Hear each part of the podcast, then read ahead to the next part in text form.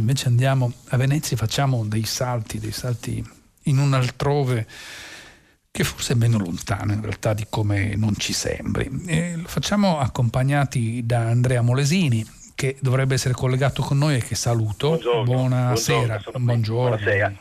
Ecco, buonasera. Le giornate sono così lunghe che non si sì. sa mai a questo certo. punto dove siamo. Che è l'autore del Rogo della Repubblica, i titoli sono quelli di Sellerio, le pagine sono 334, 15 euro, è un libro blu, la collana alla memoria, quei Selleri a cui in qualche modo siamo tutti molto, molto affezionati. E, dicevo che ci avrebbe portato lontano lontano perché il libro è ambientato nel 1480. Eh, confesso che quando l'ho preso in mano e ho letto il titolo pensavo che si trattasse di una metafora, in realtà non è proprio soltanto una metafora. Lei stesso, Andrea Moresini, scrive nella postfazione, nel commiato, anzi, che la storia eh, che lei ha inventato si ispira, però a dei, si ispira a dei fatti veri eh, che sono stati ben documentati e raccontati. E la storia è una storia terribile. Eh, è la storia della, della cattura, della condanna e dell'uccisione di alcuni ebrei, tre, che furono bruciati a rogo a Venezia ed erano stati accusati di infanticidio rituale. Ehm, lascio a lei raccontarci un po' di più di, di questa storia dei, dei, protagonisti, non solo quelli dei fatti reali, ma anche quelli che ha inventato lei nel, sì. nel romanzo e come, come, è venuto a conoscenza di queste vicende? Cominciamo da qui. Va? Sì, Beh, dunque la prima idea che mi ha spinto a scrivere questo libro è stato un dono. Ho ricevuto un libro edito dalla Giuntina, eh, scritto da Razzik, uno storico eh, di cultura ebraica, che racconta il processo eh, che si è svolto davanti al Senato della Repubblica di San Marco nel 1480 contro questi tre ebrei. Tutti nel Senato sanno che sono degli innocenti, ma la ragione di Stato comanda di condannarli e questo avviene. E, mh, mi sono inventato un personaggio che è Boris Bacandia, un avventuriero una sorta di Indiana Jones, possiamo dire, cioè è un uomo molto colto, un umanista, ma anche dire, un, uno capace di uccidere, un, un uomo che lavora per il servizio segreto della Repubblica.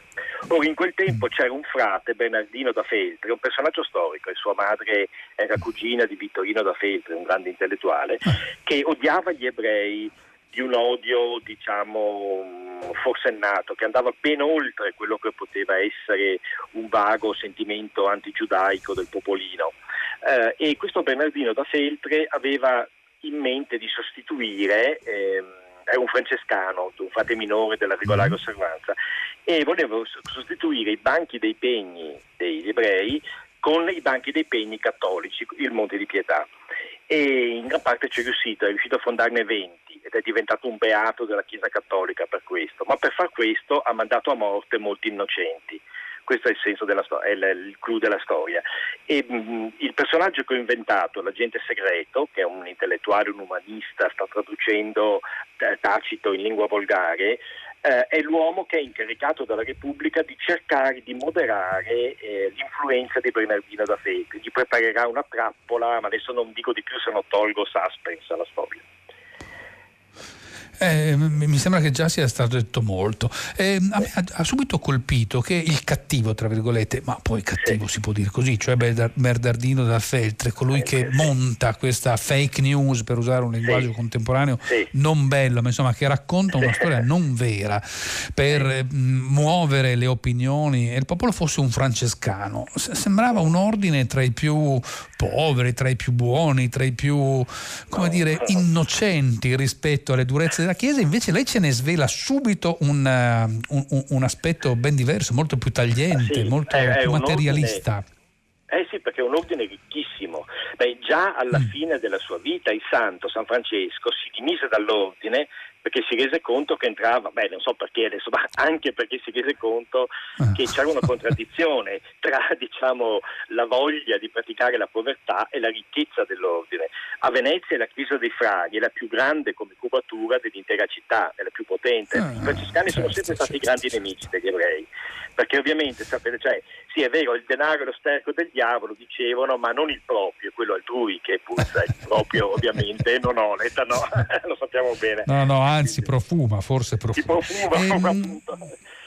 Esatto. Eh, torniamo allora a questo protagonista intorno a cui la storia ruota e che è anche un personaggio spesso in qualche modo lo, lo, lo tratteggia bene, lo, lo, racconta molto bene Andrea Molesini nel, nel, nel, romanzo. Questo Boris da Candia. Candia è Malta, è il centro del Mediterraneo, eh, di fatto non è un veneziano ma è un uomo del suo tempo e del, e del suo spazio anche mi verrebbe da dire, un uomo di mondo, di, di, di, di quel mondo lei già diceva prima assomigliava un po' a un Indiana Jones, cioè un uomo per un verso colto e per un altro verso d'azione. d'azione a chi si è certo. ispirato nell'immaginare questo, questo, personaggio? Penso non a un archeologo del cinema, ma insomma a personaggi no, no. reali.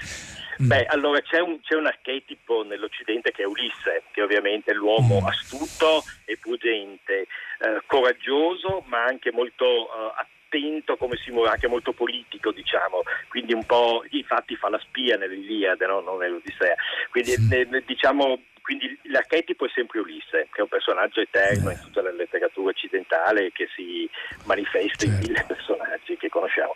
E poi eh, non so, mi viene in mente chi ha scritto il risvolto di copertina, che è molto bravo evidentemente, mm. l'ha paragonato a un corto maltese.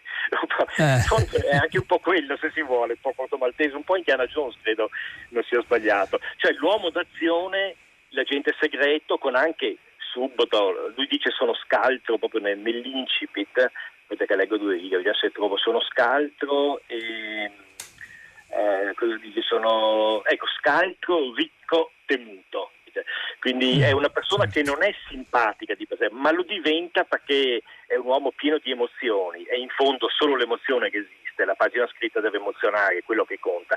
E poi è il personaggio che più si evolve perché la storia inizia certo. nella Pasqua del 1415 e finisce il 7 luglio con, con il rogo, quindi in fondo sono pochi mesi e solo lui è quello che muta davvero, muta il modo di vedere le case e le cose grazie all'amicizia con il suo antagonista perché c'è l'antagonista cattivo che è Bernardino da Felpe, il frate cattivo maligno, non nano, nano maligno perché era piccolissimo, era alto 1,50 e poi c'è l'antagonista buono che è il rabbino, l'archisinagogo ehm, che si chiamava Servadio, che è un uomo di grande coraggio e di grande spiritualità e poiché Boris da Candia, l'agente segreto, è un ateo, si confronta con un uomo di fede e di studio, un suo pari grado sul piano culturale e intellettuale e viene affascinato perché è chiaro che l'ateo è tentato dalla fede così come il credente è tentato dall'ateismo. E quindi c'è un, quasi un duello, sia pure benigno, tra i due e in qualche modo Servadio prevale, inevitabile perché è un uomo di grande fede e coraggio e suscita l'ammirazione di Boris riesce a stanare. No, un bellissimo, un bellissimo, rapporto, quello anche se asimmetrico certamente tra eh Boris certo, Candia e l'Arsinagogo eh, Servadio che è capace di trovare parole e, e, e, fare breccia, tra virgolette, nel muro di certezze del, de, dell'uomo di cultura. Ecco. Certo. Cultura, cominciamo a prendere uno degli elementi, uno dei protagonisti del suo romanzo, anche se non è, non è una persona. E sembrerebbe a tutta prima che essere colti ti metta al riparo, ti impedisca di essere vittima di, eh, di, di, di, illusioni, proviamo a dire così. In, in, verità non funziona in questo modo, cioè è ben vero che Boris da Candia è, è colto e sa, e gli altri personaggi colti del romanzo sanno tante cose però tutto questo loro sapere che differenzia dal popolo più ignorante, che è quello più facilmente condizionabile dalle, dalla predicazione un po' eh, irruente, proviamo a dire così, eh, di Bernardino da, da, da, da Feltre, eh, dicevo non basta essere colti per essere giusti. Eh, questa certo. è una delle cose che emerge con molta forza dal suo, dal, dal suo racconto anche quelli sì. che ne sanno di più, anzi spesso alcuni di quelli che ne sì, sanno sì. di più sono in realtà cattivi, se mi passa eh, certo, questa banalizzazione. Sì, No, sono diciamo indifesi anche loro, anche loro sono mm. presi nel magma de, de, dell'ignoranza che tutti attanaglia poi alla fine. C'è la, la, la serva, che è questa specie, la, la domestica di, del, dell'agente segreto, che a un certo punto gli dice all'inizio del libro, voi tanto studiate signore, ma tanto poco sapete. E in fondo no, è, è, è, la voce dell'umiltà, di chi è l'humus, chi è vicino alla terra, che la sa lunga, no? come ci dice Machiavelli proprio che per capire i principi bisogna essere popolari. Eh, sì, è interessante questo, bisogna essere in un altrove per capire, vedere dall'esterno no, l'animo degli altri. E, e beh, lei ha, detto, ha, colto proprio il, un punto centrale del libro, la cultura, anche l'intelligenza non ci impedisce di essere stupidi, creduli talvolta e preda della stupidità. Ed è una bella guerra quella del cercare eh di sì. sottrarsi da, da, da, queste, da, queste, prigioni terrene. E, mh, ci sono tanti elementi che si intrecciano. Ha citato la serva, se non ricordo male Valeria, ma eh, no, non vorrei sbagliarmi. Veronica, eh, su, su, Veronica ecco. Sì, ma in realtà non è l'unica donna, c'è un, un, una forte presenza femminile, ce ne sono tre di donne principali, sì. mi sembra, dentro il racconto, eh, che hanno ruoli ruoli molto, molto diversi ma tutte centrali nella, nella narrazione. Sì. Ce le vuole presentare sì. rapidamente? Allora, rapidamente, tre. Sora Bigotta è una matrona al governo di un bordello, cioè una prostituta invecchiata, una quarantina d'anni, e governo un bordello, era stata era bellissima da giovane, molti potenti delle, di Venezia erano addirittura andati in rovina a casa sua, è una donna che dice uno scrigno di troppi segreti quindi è anche temuta mm. dai potenti. Poi c'è Veronica, la serva. Uh, Sora Bigotto, scusate, è un crocevia perché borde- i bordelli a Venezia c'erano tantissimi, era una città piena di famosa in tutto il mondo per le sue prostitute all'epoca, e mh, erano luoghi in cui mh, si parlava molto di politica, di affari, uh, molto si svolgeva. Uh, come dire, nell'anticamera dei bordelli, ecco, dove si mangiava anche. Cioè, è un bordello di lusso questo, dove mo- molta politica avviene, quindi si discuterà anche del processo, eccetera. E lei, Sora Bigotto, con la sua saggezza, la sua scaltrezza e la sua prudente intelligenza anche mh, mm, tende a scalfire l'universo maschile, a metterne, metterne alla berlina in fondo l'inconsapevole come dire, impotenza in fondo. Questi uomini così potenti poi alla fine possono davvero pochi, cioè il destino sembra scritto per tutti. Veronica invece è lo sguardo dell'umiltà, è la serva, è, non ha potere, ma non è sciocca, è infantile un po', è abitata da una religiosità infantile, si fa il segno della croce continuamente, teme che la notte sia il respiro del diavolo e non c'è verso di convincerla che fa parte del disegno di Dio anche la notte. E poi c'è la maga, che non ha un nome, proprio la maga, che incarna due eh, elementi femminili meravigliosi. Uno è quella dell'imbrogliona, cioè la maga un po' potrebbe essere il mago televisivo di oggi, il mago Telma no? che vende credinate, vende, lei vende futuri in cambio di un po' di eh. soldi, di un ducato, naturalmente sempre un futuro bello ma condito di qualche magagna in modo da renderlo credibile, ma poi è anche una maga vera, cioè ha dei veri poteri o quasi veri, divinatori, ha delle intuizioni formidabili e quindi ehm, non è solo come tutte le donne di allora quella che governa le morti e le nascite nelle case, ma lei è qualcosa di più, va oltre e ha anche delle libertà sconosciute alle donne comuni. Infatti tutte e tre queste donne sono donne, non sono mogli o figli, quindi costrette, le figlie costrette alla casa, diciamo.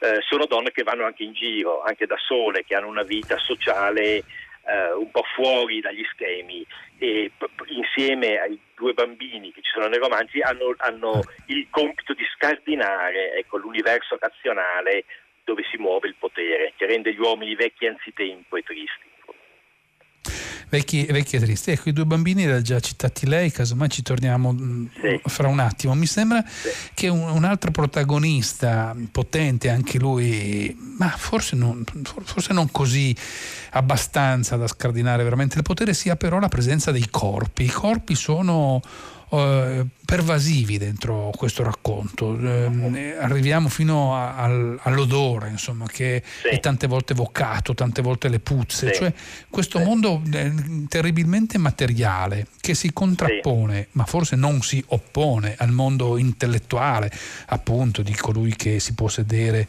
a tradurre Tacito. Tutto questo convive strettissimo, molto vicino. Lei stesso prima parlava di un bordello in cui in realtà si parlava di politica, eh, come se fosse la cosa più, più normale. normale sì, sì, sì, sì.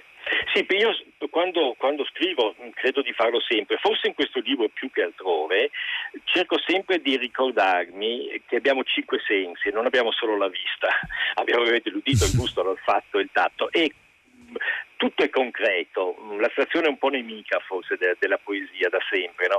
Il mondo del 1480 è diversissimo dal nostro, pensiamo che per, per l'udito per esempio non c'è nessun suono meccanico non ci sono i motori, il gusto tutto era molto pepato, il pepe costava molto, si metteva il pepe per dire siamo ricchi, nel bordello della Sora Bigotta, che è un bordello per ricchi, diceva la mia minestra ben pepata, no?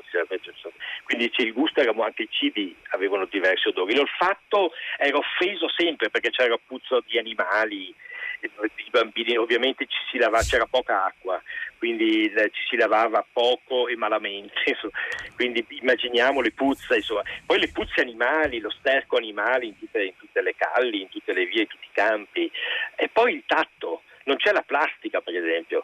Uh, e la luce, la luce la vista, la notte è buia, ci sono le torce, ma sappiamo che il vento sposta la fiamma, quindi è una luce sempre tremolante, incerta e il buio è dappertutto, no? le candele vengono come devono essere sempre come dire, il, il, il, lo stupino va, va limato, va, va, tagliato perché la fiamma non tremi troppo, quindi è tutto un mondo le cui sensazioni ho dovuto ricrearle con l'immaginazione spero di averlo fatto bene, questo lo giudicherà il lettore ovviamente.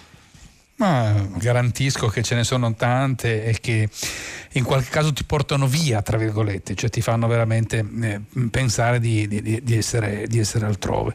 E un altro protagonista che ha a che fare con tutto ciò di cui stavamo parlando adesso, secondo me, è il piacere della narrazione. Lei si deve essere molto divertito a scriverlo. Sì, e, in qualche misura, ecco, io ho come l'impressione che abbia affidato parte di questo ruolo, di questo gusto della narrazione a uno dei protagonisti, non un protagonista protagonista di primo piano, Matteo, un, eh, Matteo Scutare, un ex compagno sì. d'armi del, de, de, del, Boris da Candia, che colgo l'occasione, mi correggo, così come me lo fanno notare gli ascoltatori, ho detto prima che Candia è Creta, in realtà è, è Candia e Malta, in realtà è Creta. È Creta e, certo. e, e, avevo anche guardato la carta geografica, pensa un po', mi sono sbagliato. Eh, dicevo, no, dicevo, sono ascoltatori eh, cattivi però. Eh. No, sono, sono attenti, sono attenti, sono hanno attenti. ragione loro. Eh, no, dicevo, Matteo Scutari mi sembra che sia eh, come dire, in Nuce un narratore, quasi un po' come lei, ci sia un po' riconosciuto, sia un po' proiettato sì, nel personaggio. Un po' sì, un po' sì, un po' in tutte e due, sia in Boris che in lui. Mm.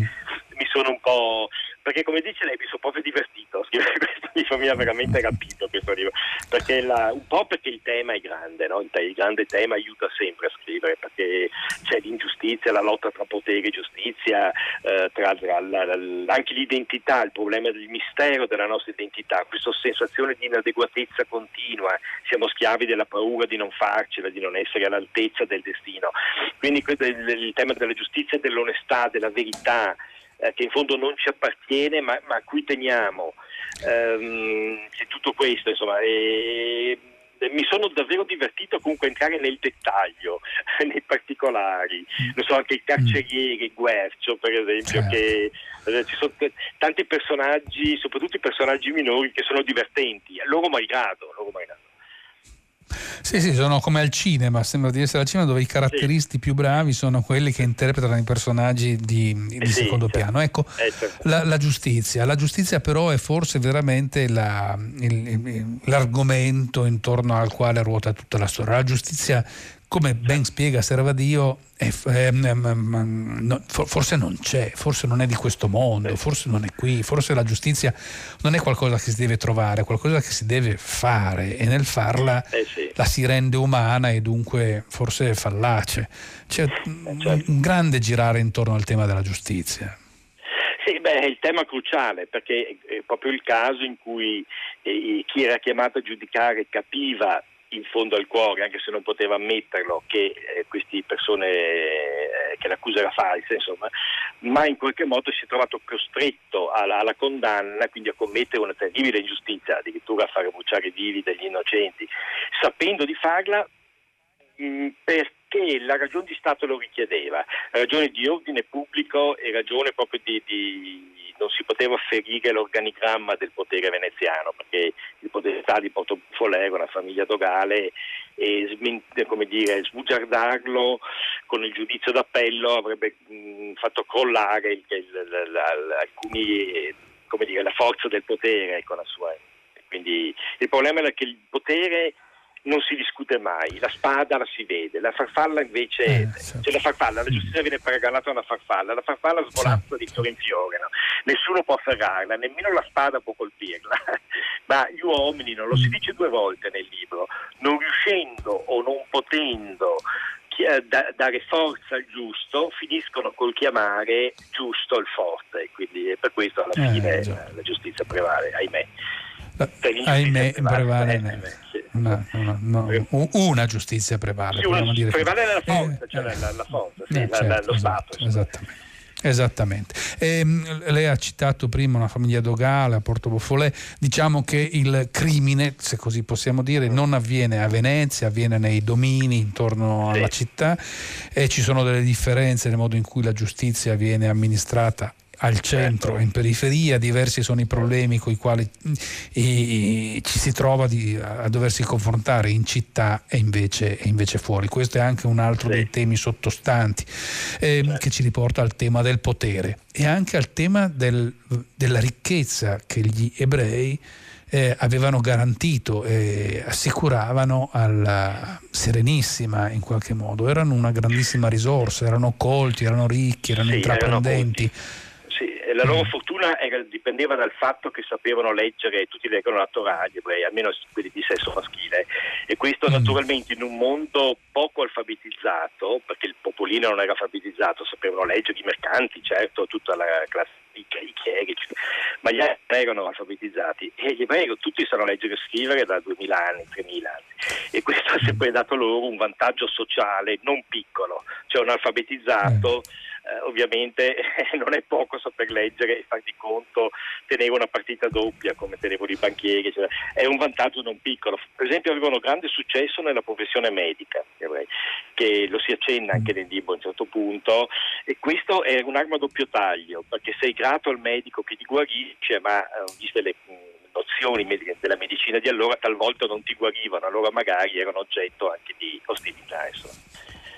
Eh beh, lo erano allora e forse lo sono anche adesso. È veramente incredibile che il crimine di cui furono accusati, è l'infanticidio e l'accusa di mangiare i bambini ci eh, accompagna, forse da, da, da, da sé. I cattivi sono quelli che mangiano che metaforicamente certo, eh, i, i, bambini. I, bambini.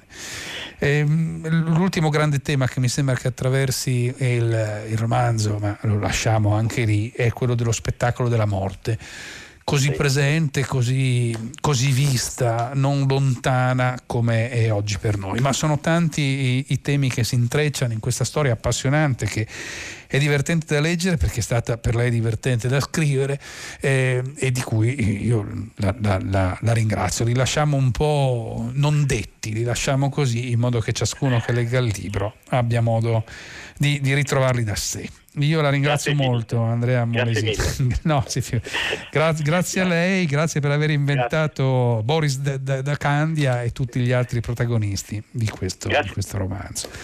Grazie. E, e, con questo incontro con Andrea Molesini andiamo anche a chiudere questo nostro pomeriggio. La sigla lo, lo segnala. Eh, io ringrazio naturalmente tutta la redazione, ringrazio Alessandro Cesolini che in consola ha chiuso questa seconda parte della giornata, ringrazio tutti gli ascoltatori che hanno molto partecipato con tanti sms, l'appuntamento è a domani, da Enrico Morteo una buona serata, la linea passa a 6 gradi.